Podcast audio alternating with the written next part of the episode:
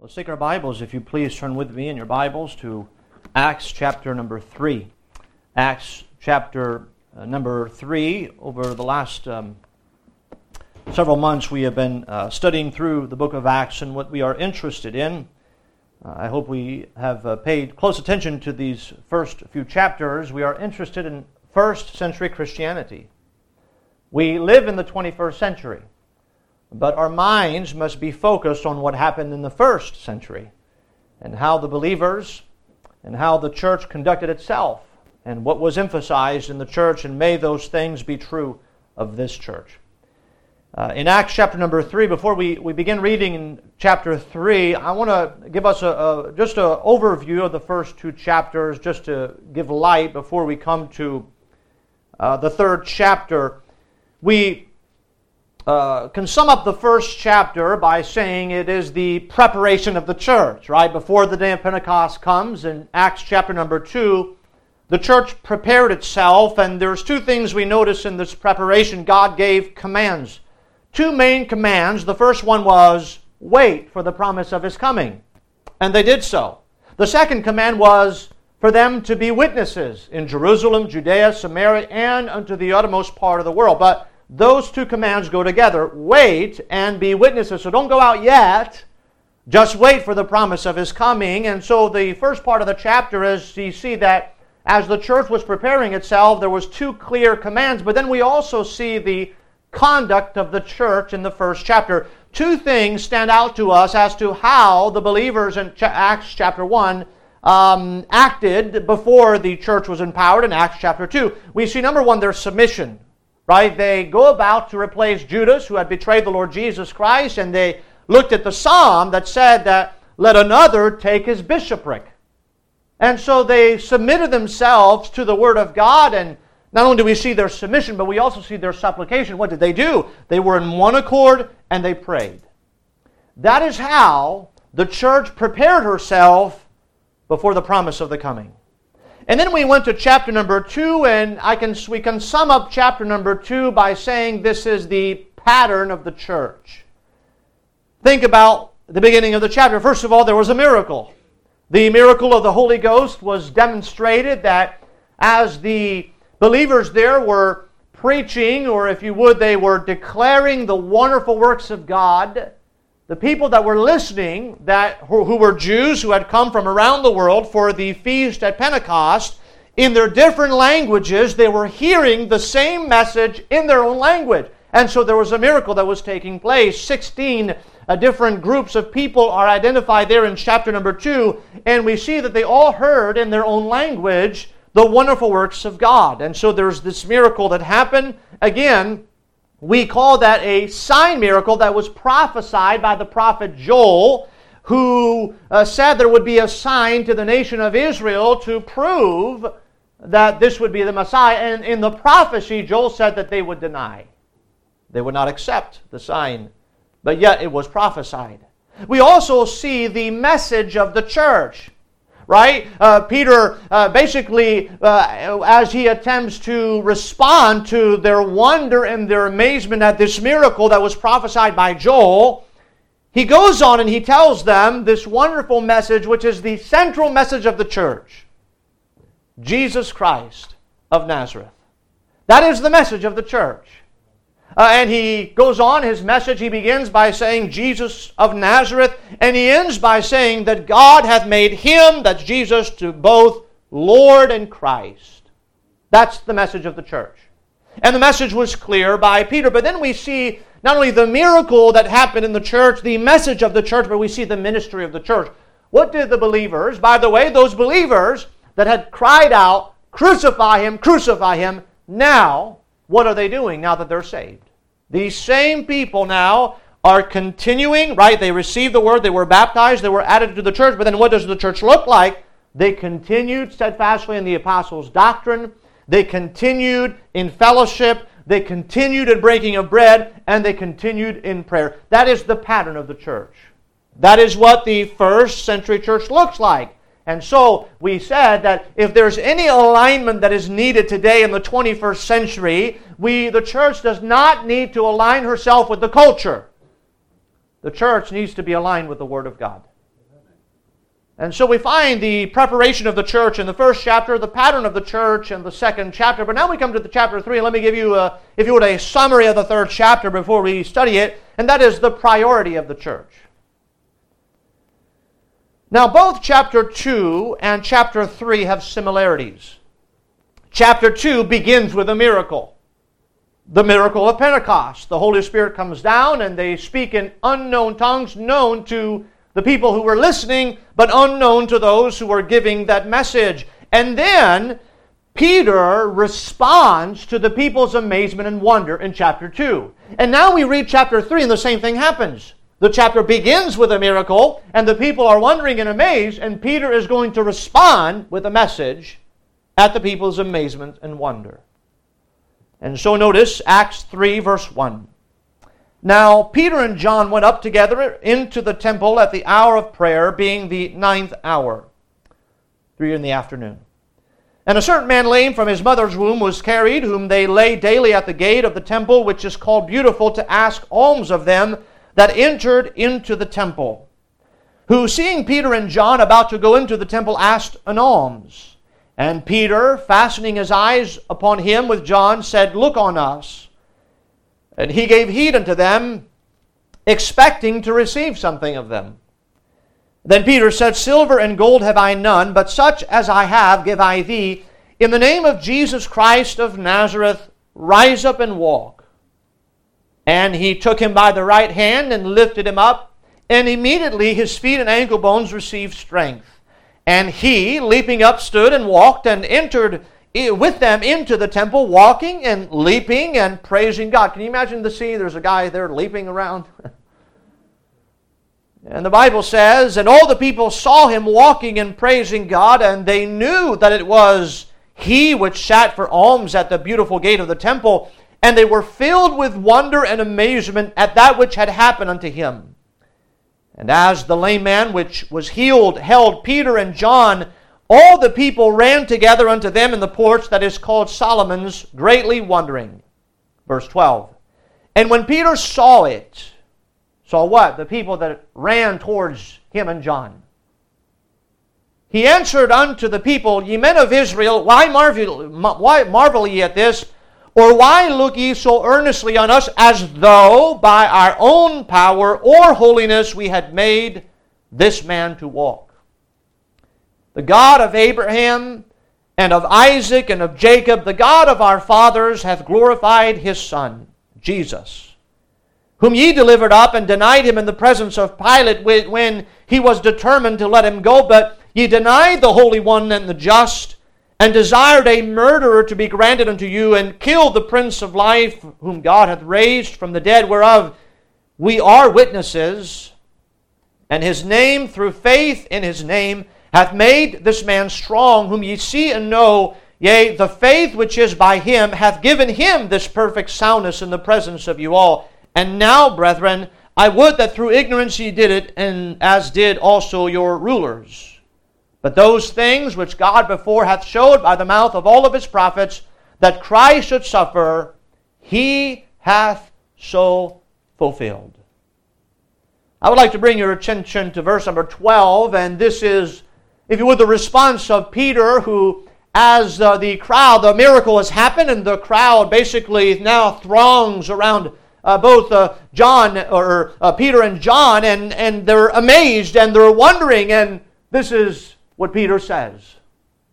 Notice in the last part of the chapter, why look ye so earnestly on us, as though by our own power or holiness we had made this man to walk? I would like to preach a message that I've entitled, Not by Our Power or Holiness. Not by our power or holiness. As we look at this passage, I think that there is a reason why this particular miracle is included in this revelation. Uh, we know as we study the Word of God, even the Gospels, we know that uh, there's a summary of the life of Christ that says that not all of the miracles that Jesus did are recorded in this book, and certainly if all the works that he did were recorded, the volumes of this work cannot contain all that Jesus did. But yet, there are specific examples in God's Word that are taken to uh, communicate a particular truth to us or to emphasize something.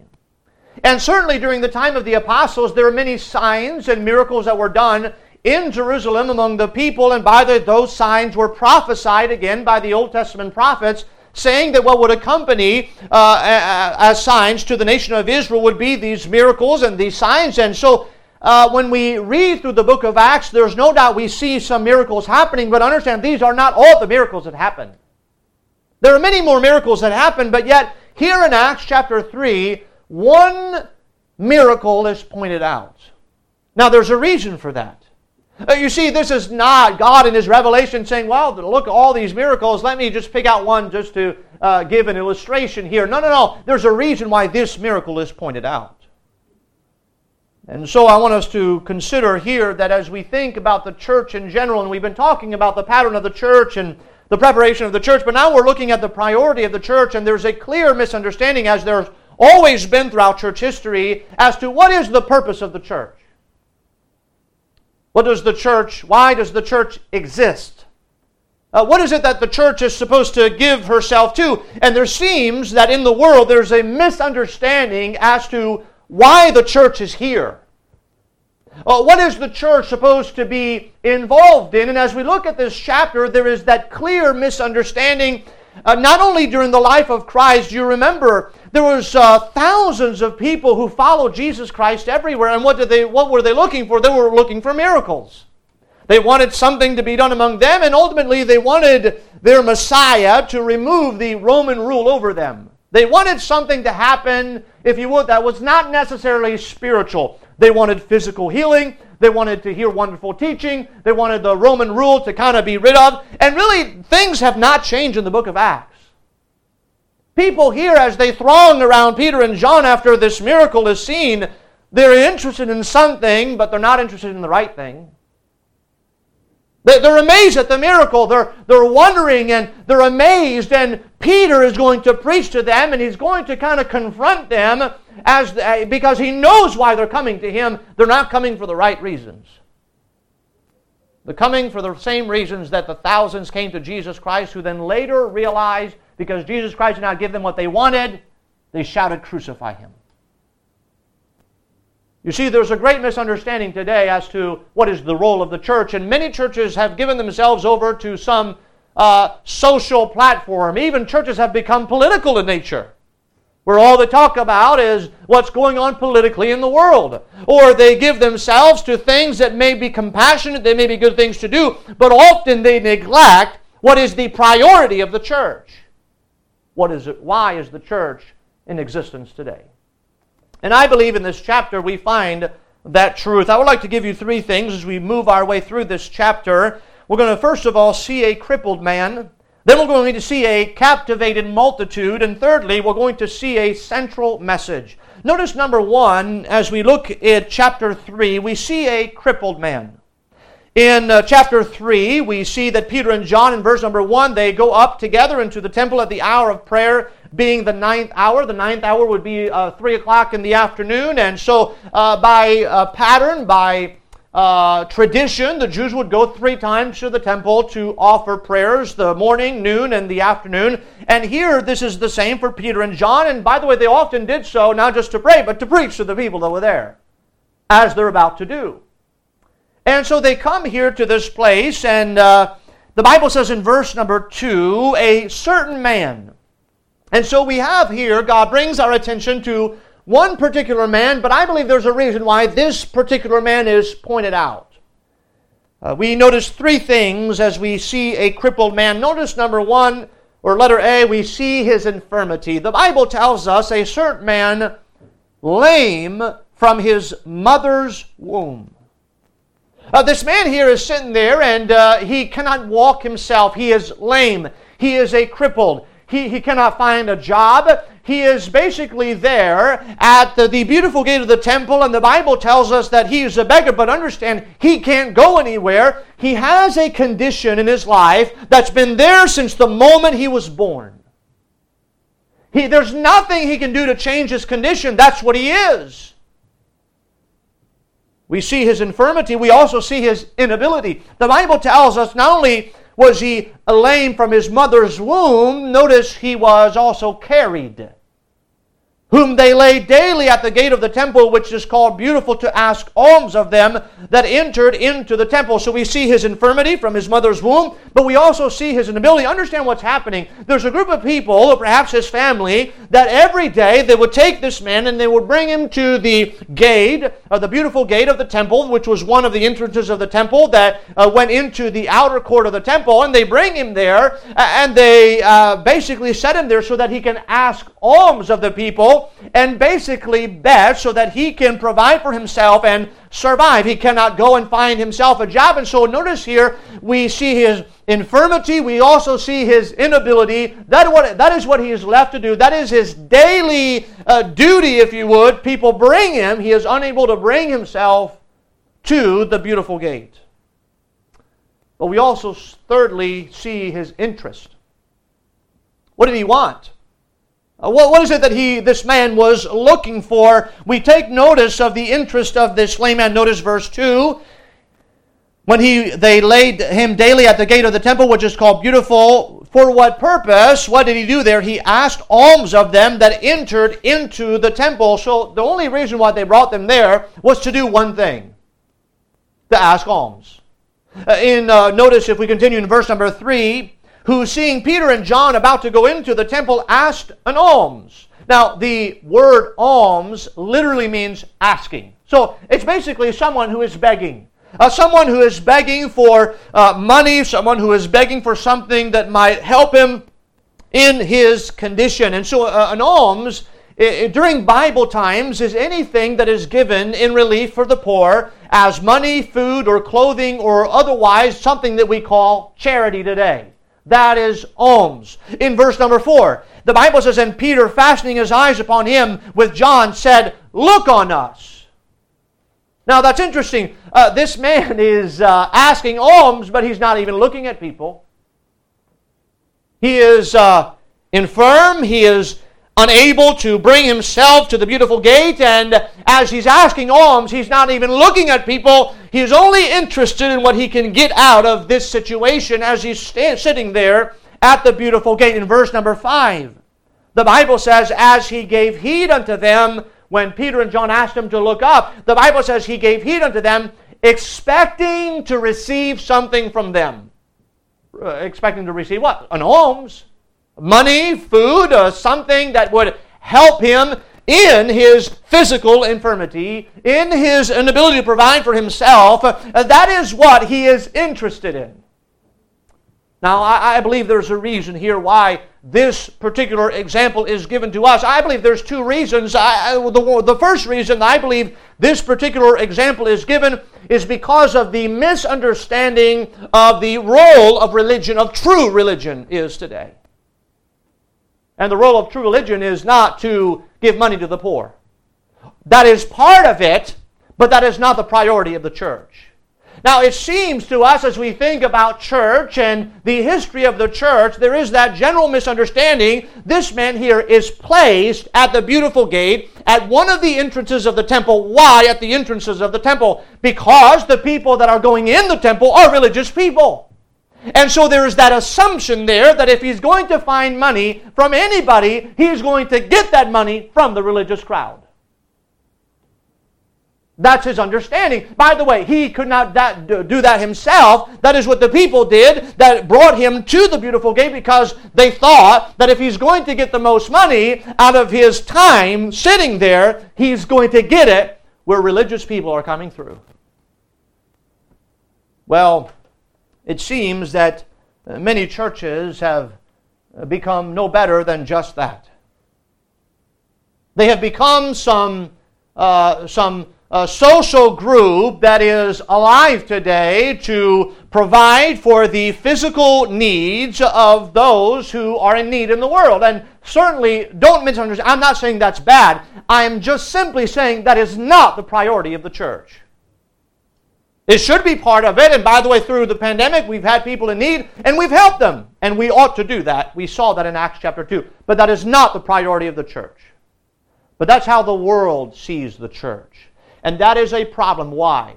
Because the world can do that without the church. Do we understand that? The world can do charities, and they do that without the church. That is not the role of the church. But that's the fundamental misunderstanding as we see that in that chapter. So I believe that's one of the reasons why this example is taken. But the second example is because of what this man communicates in the spiritual way. There's a reason why this example is given because think about it, this man was lame from his mother's womb. He was in a condition from birth. And he could not change his condition.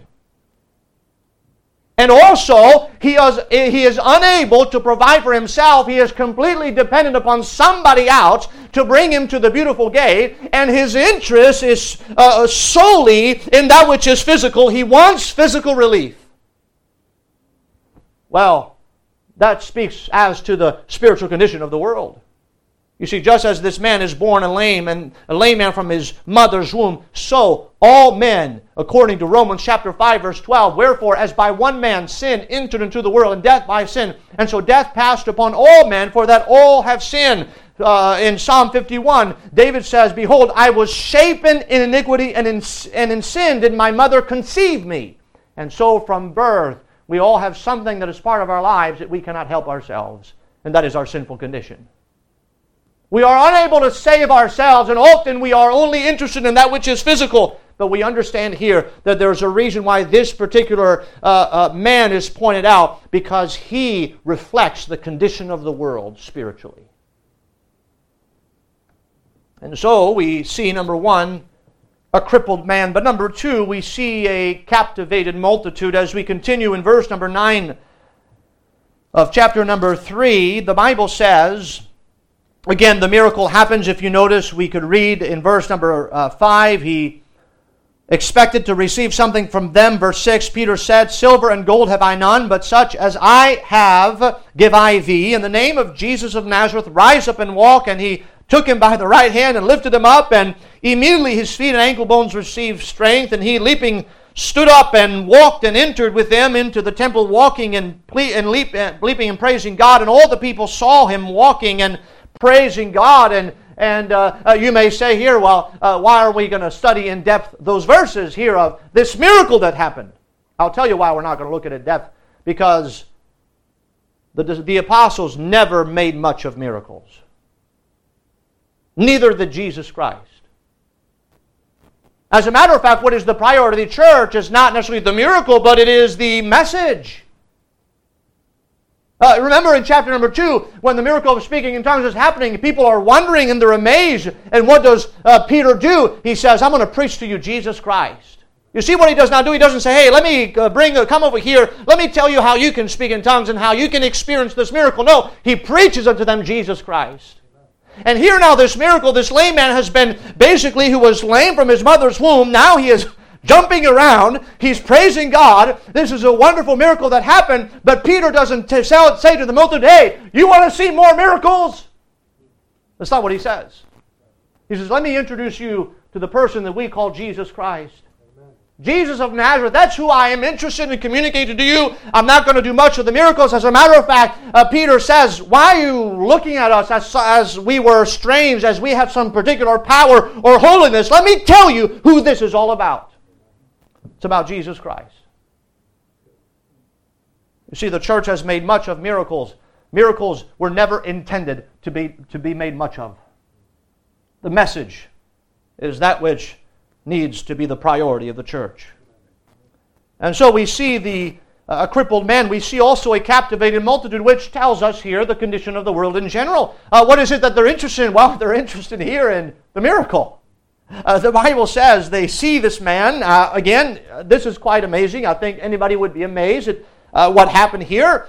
Uh, he is walking, uh, he's leaping, and we know this is a miracle. It's not like he, because someone that hasn't walked ever, if you've ever been uh, kind of in bed for a particular amount of time and you start walking around, you're, you're, you, you, you're weak. it takes time, right, for that strength to be regained. That's not what happened here. He is jumping around. He is uh, praising God. He also he grabs a hold of Peter and John. The, the Bible tells us, notice uh, in um, verse number 10, and they knew that it was he which sat for alms at the beautiful gate of the temple, and they were filled with wonder and amazement at that which had happened unto him. And as the lame man which was uh, healed held Peter and John, you see, he's jumping around, he's praising God, and he's got a hold of both Peter and John. He's holding them. Uh, certainly, there would be a degree of thankfulness in his life, and he wants to recognize that these men were the ones that were part of this miracle. And so, what happens there is because of this attention, all the Bible says, verse 11, all the people ran together. So, can you kind of see the tumult going on there? There's a group of people, and they see this lame man who they know who he is. He's been sitting at the gate for years and years and years. And now he's jumping around, and he's got a hold of two men. And so, there's kind of this. Uh, organic response from the crowd that was there, and they rush to Peter and John.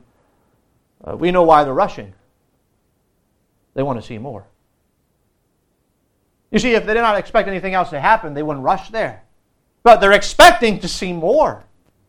And the Bible says they the people ran together unto them in the porch that is called Solomon's uh, greatly wondering. And so here we see a captivated multitude. The people there are just captivated by what just happened. And I want you to notice several things about this crowd. Number one, as we see a captivated multitude, we see the attendance of the crowd. The Bible says here, it uses the word all. All the people saw him walking and praising God. And so, Everybody that is there is a witness, and everybody knows who this particular man is. They have given to him over and over again through the years. They have seen him. They have known his condition for all those years, but now they see the same man, and so there's the attendance of the crowd. All the people are witnesses of, the, uh, of, of what is happening, and they, not only do we see their attendance, but we also see their astonishment. Verse number 10.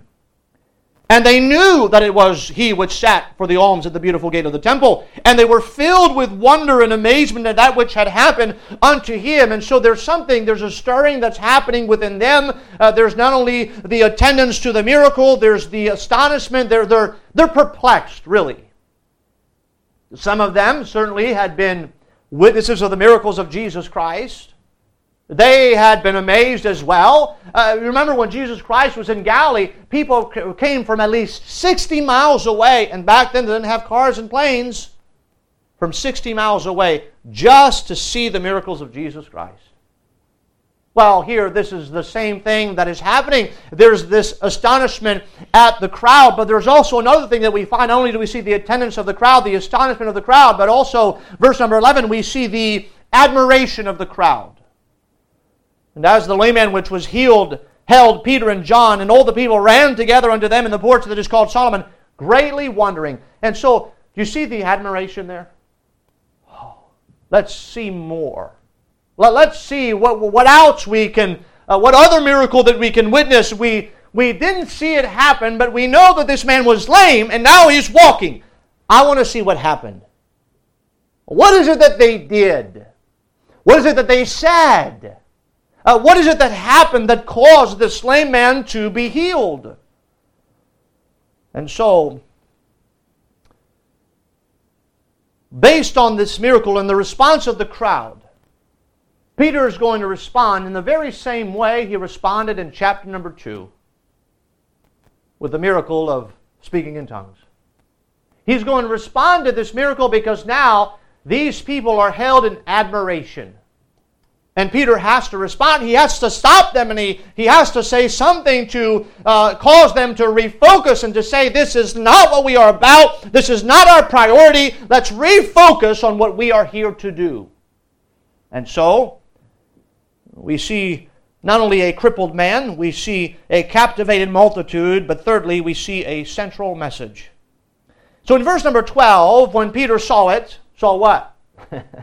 the response of the crowd. You see, Peter is not troubled, right, by what the crippled man is doing. He, he, I mean, it would be natural, right, for any of us to leap and to praise God. And what is he, what is he focusing on? He's focusing on the response of the crowd. And that's who he's going to address. When Peter saw he answered unto the people, verse 12, Ye men of Israel, why marvel ye at this? And why look ye so earnestly on us? And so here he basically says this why do you think we did this? Well, why are you acting like we should be worshiped We should be praised. We should be held in high esteem and we should be set on a pedestal. Why are you acting this way? And then he gives them a question, verse 12. And why look ye so earnestly on us as though by our own power or holiness we had made this man to walk? So, during that time, miracles took place. As a matter of fact, in the book of Acts, we would see, we'll see uh, later, there were men who were known as uh, sorcerers, men who were known to do miracles. And we see that also in the Old Testament. And people would be amazed and they thought that, well, at times particular people received particular powers. And remember when Christ came, uh, there, it was said that there were other Christs. Other people had claimed to be Christ. And certainly they did some, to, to, to some extent, some wonderful things. But yet they were not the Messiah. So it was not an uncommon at that time for people to, to, be, to witness some miracle, to witness something that was spectacular. And so here Peter tries to uh, shift the focus away from them, and they're trying to put the focus on somebody else. Well, that's why we're here. That's why we exist. We are not here to draw attention on ourselves. We are here to draw attention on somebody else. Why? Because we can do nothing for people. But we know somebody that can and that's Jesus Christ. And so we find here that as they come, we think about this when he says, uh, they could have said, by our own power, but they didn't stop there. He says, our own holiness. Did you see that? That's, uh, those two are important. In other words, Peter and John says, we, of our own selves, have no power. We don't have any power. We do not have the capability to do that, what you think we did. We did not heal this man. He goes on to say later, it is in the name of Jesus Christ of Nazareth that this man was healed. He was lame, now he's walked. That is done in the power of Jesus Christ. It is not our own power, and we should shun or we should uh, uh, drive away from anybody who claims to be a Bible teacher, who claims to have some special power, some special ability. Today you have even billboards in Wilmington, Delaware. Hey, come to the school to learn how to perform miracles. As if by your own power you could muster up something within yourself, you could summon your inner beings to cause you to have some power. You and I have no power. The power is of the Lord. And so he not only says by our own power or holiness. You see, he says, he said, we're not even good men. You see, the, the, the idea back then was that if someone had some particular power, it was either of the devil or it was of God. And so if it was of the devil, it was something evil, but if it was of God, it was something good. And so therefore, these men are probably pious men. They're probably men who are very holy, who are very separate, and who ought to be held in high esteem because they stand out among the crowd. They are more holier than somebody else. And he says, It is not our power, it is not our holiness. We are not good men. And by the way, Peter would not have no trouble saying that. He's the one that cursed. Remember, when he was asked if he knew Jesus Christ, he cursed and denied he knew the Lord. You see, Peter says it's not our power, it's not our holiness. Whose power and whose holiness were they about? It was about the Lord. And so, notice the message from verse 13 to verse number 18. I want to notice three things about the this central message. Letter A, we see the focus of this message. The focus of this message is clear. If you go back with me to verse number 6, notice. Peter said, when the beggar expected something from them, something material, Peter said, Silver and gold have I none. Can you imagine the disappointment at that time?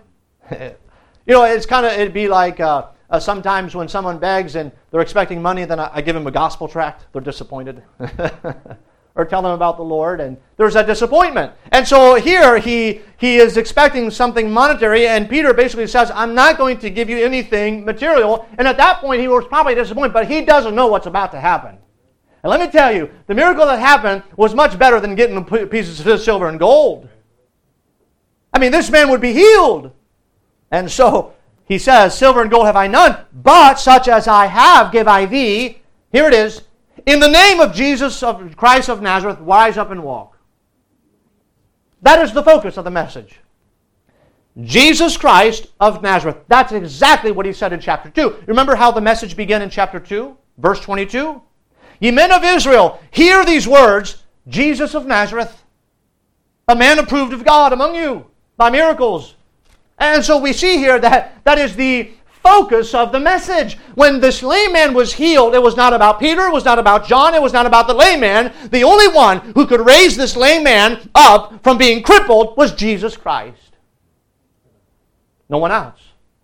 Uh, we notice in, in, verse 13 of chapter number 3, as uh, um, Peter begins the message, he says, The God of Abraham and of Isaac and of Jacob, the God of our father, hath glorified his Son, here it is, Jesus.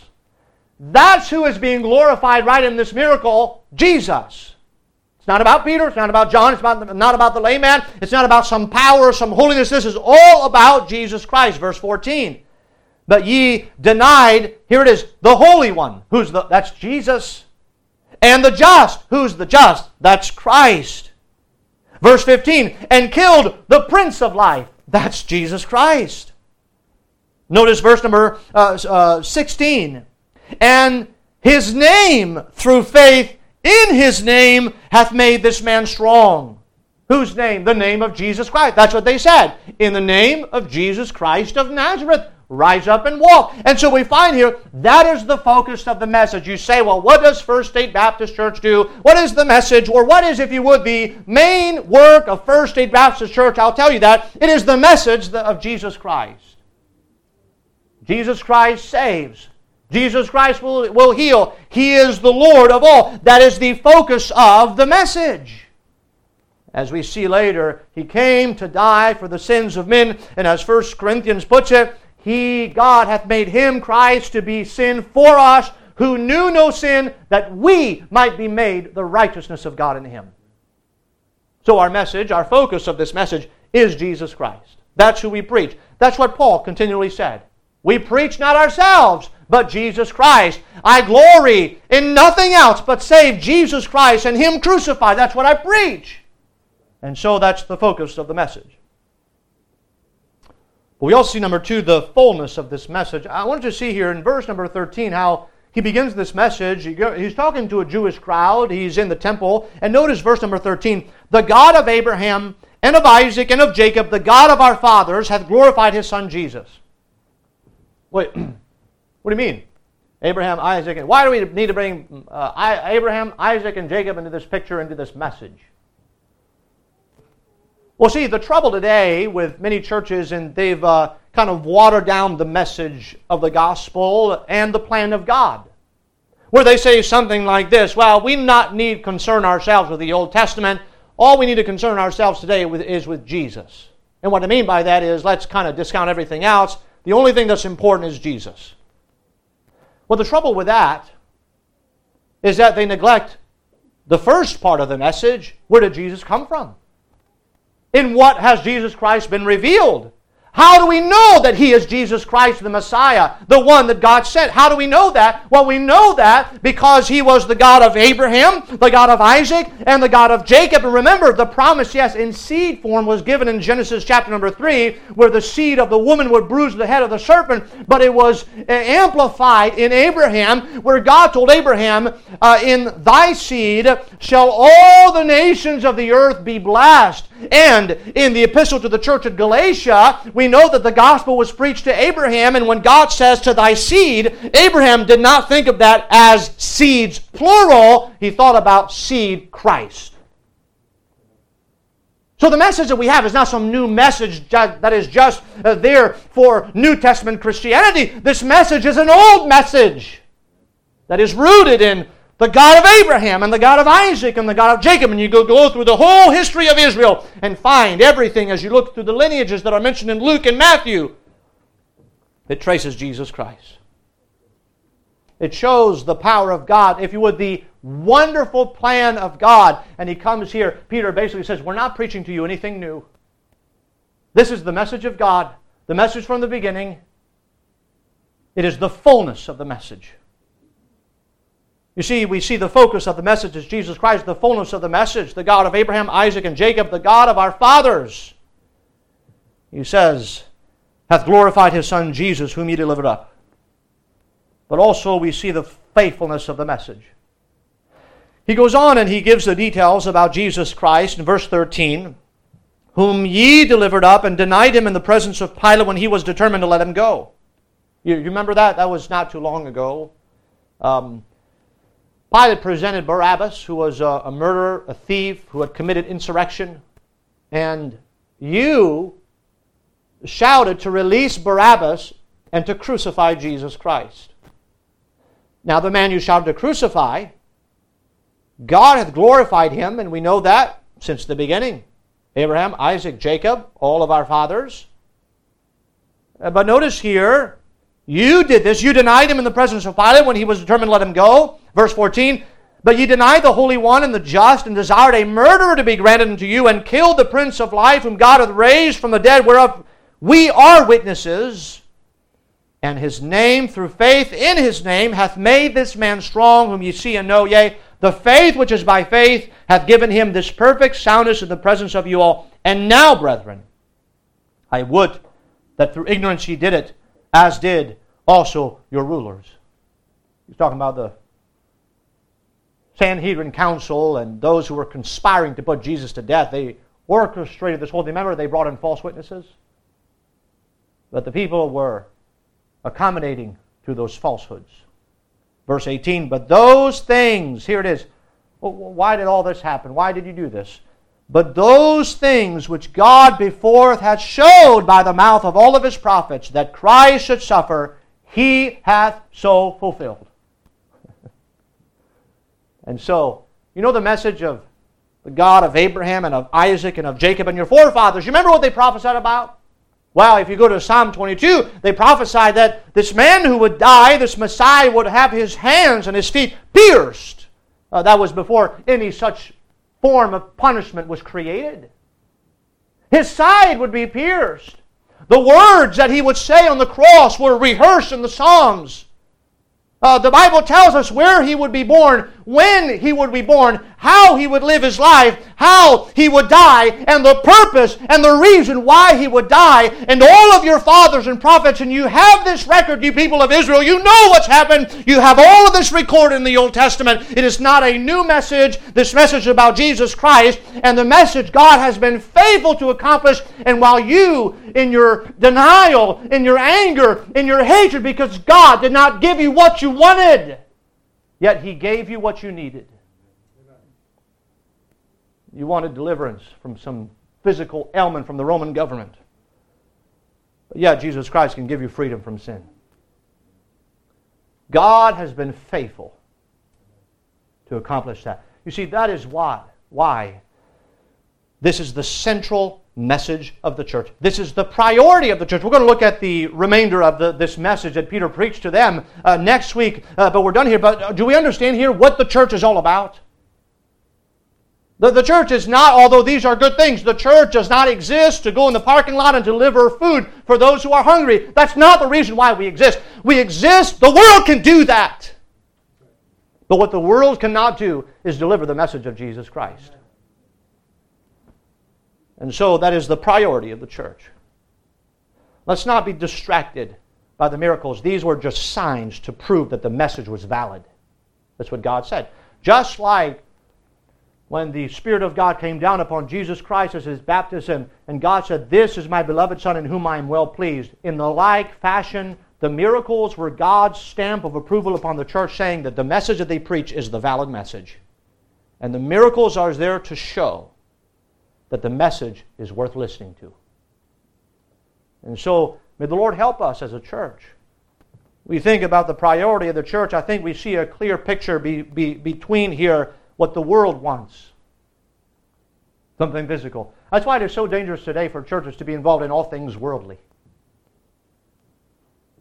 Let's be like the world. Let's join hands with the world. And they've become a political or a social organization, and they've left the message of the gospel behind. There is no substitute for the message of the gospel. And that must be the priority of this church. And may the Lord help us to consider those truths and also to give ourselves to the things that the church give, gave themselves to here in Acts chapter number 3.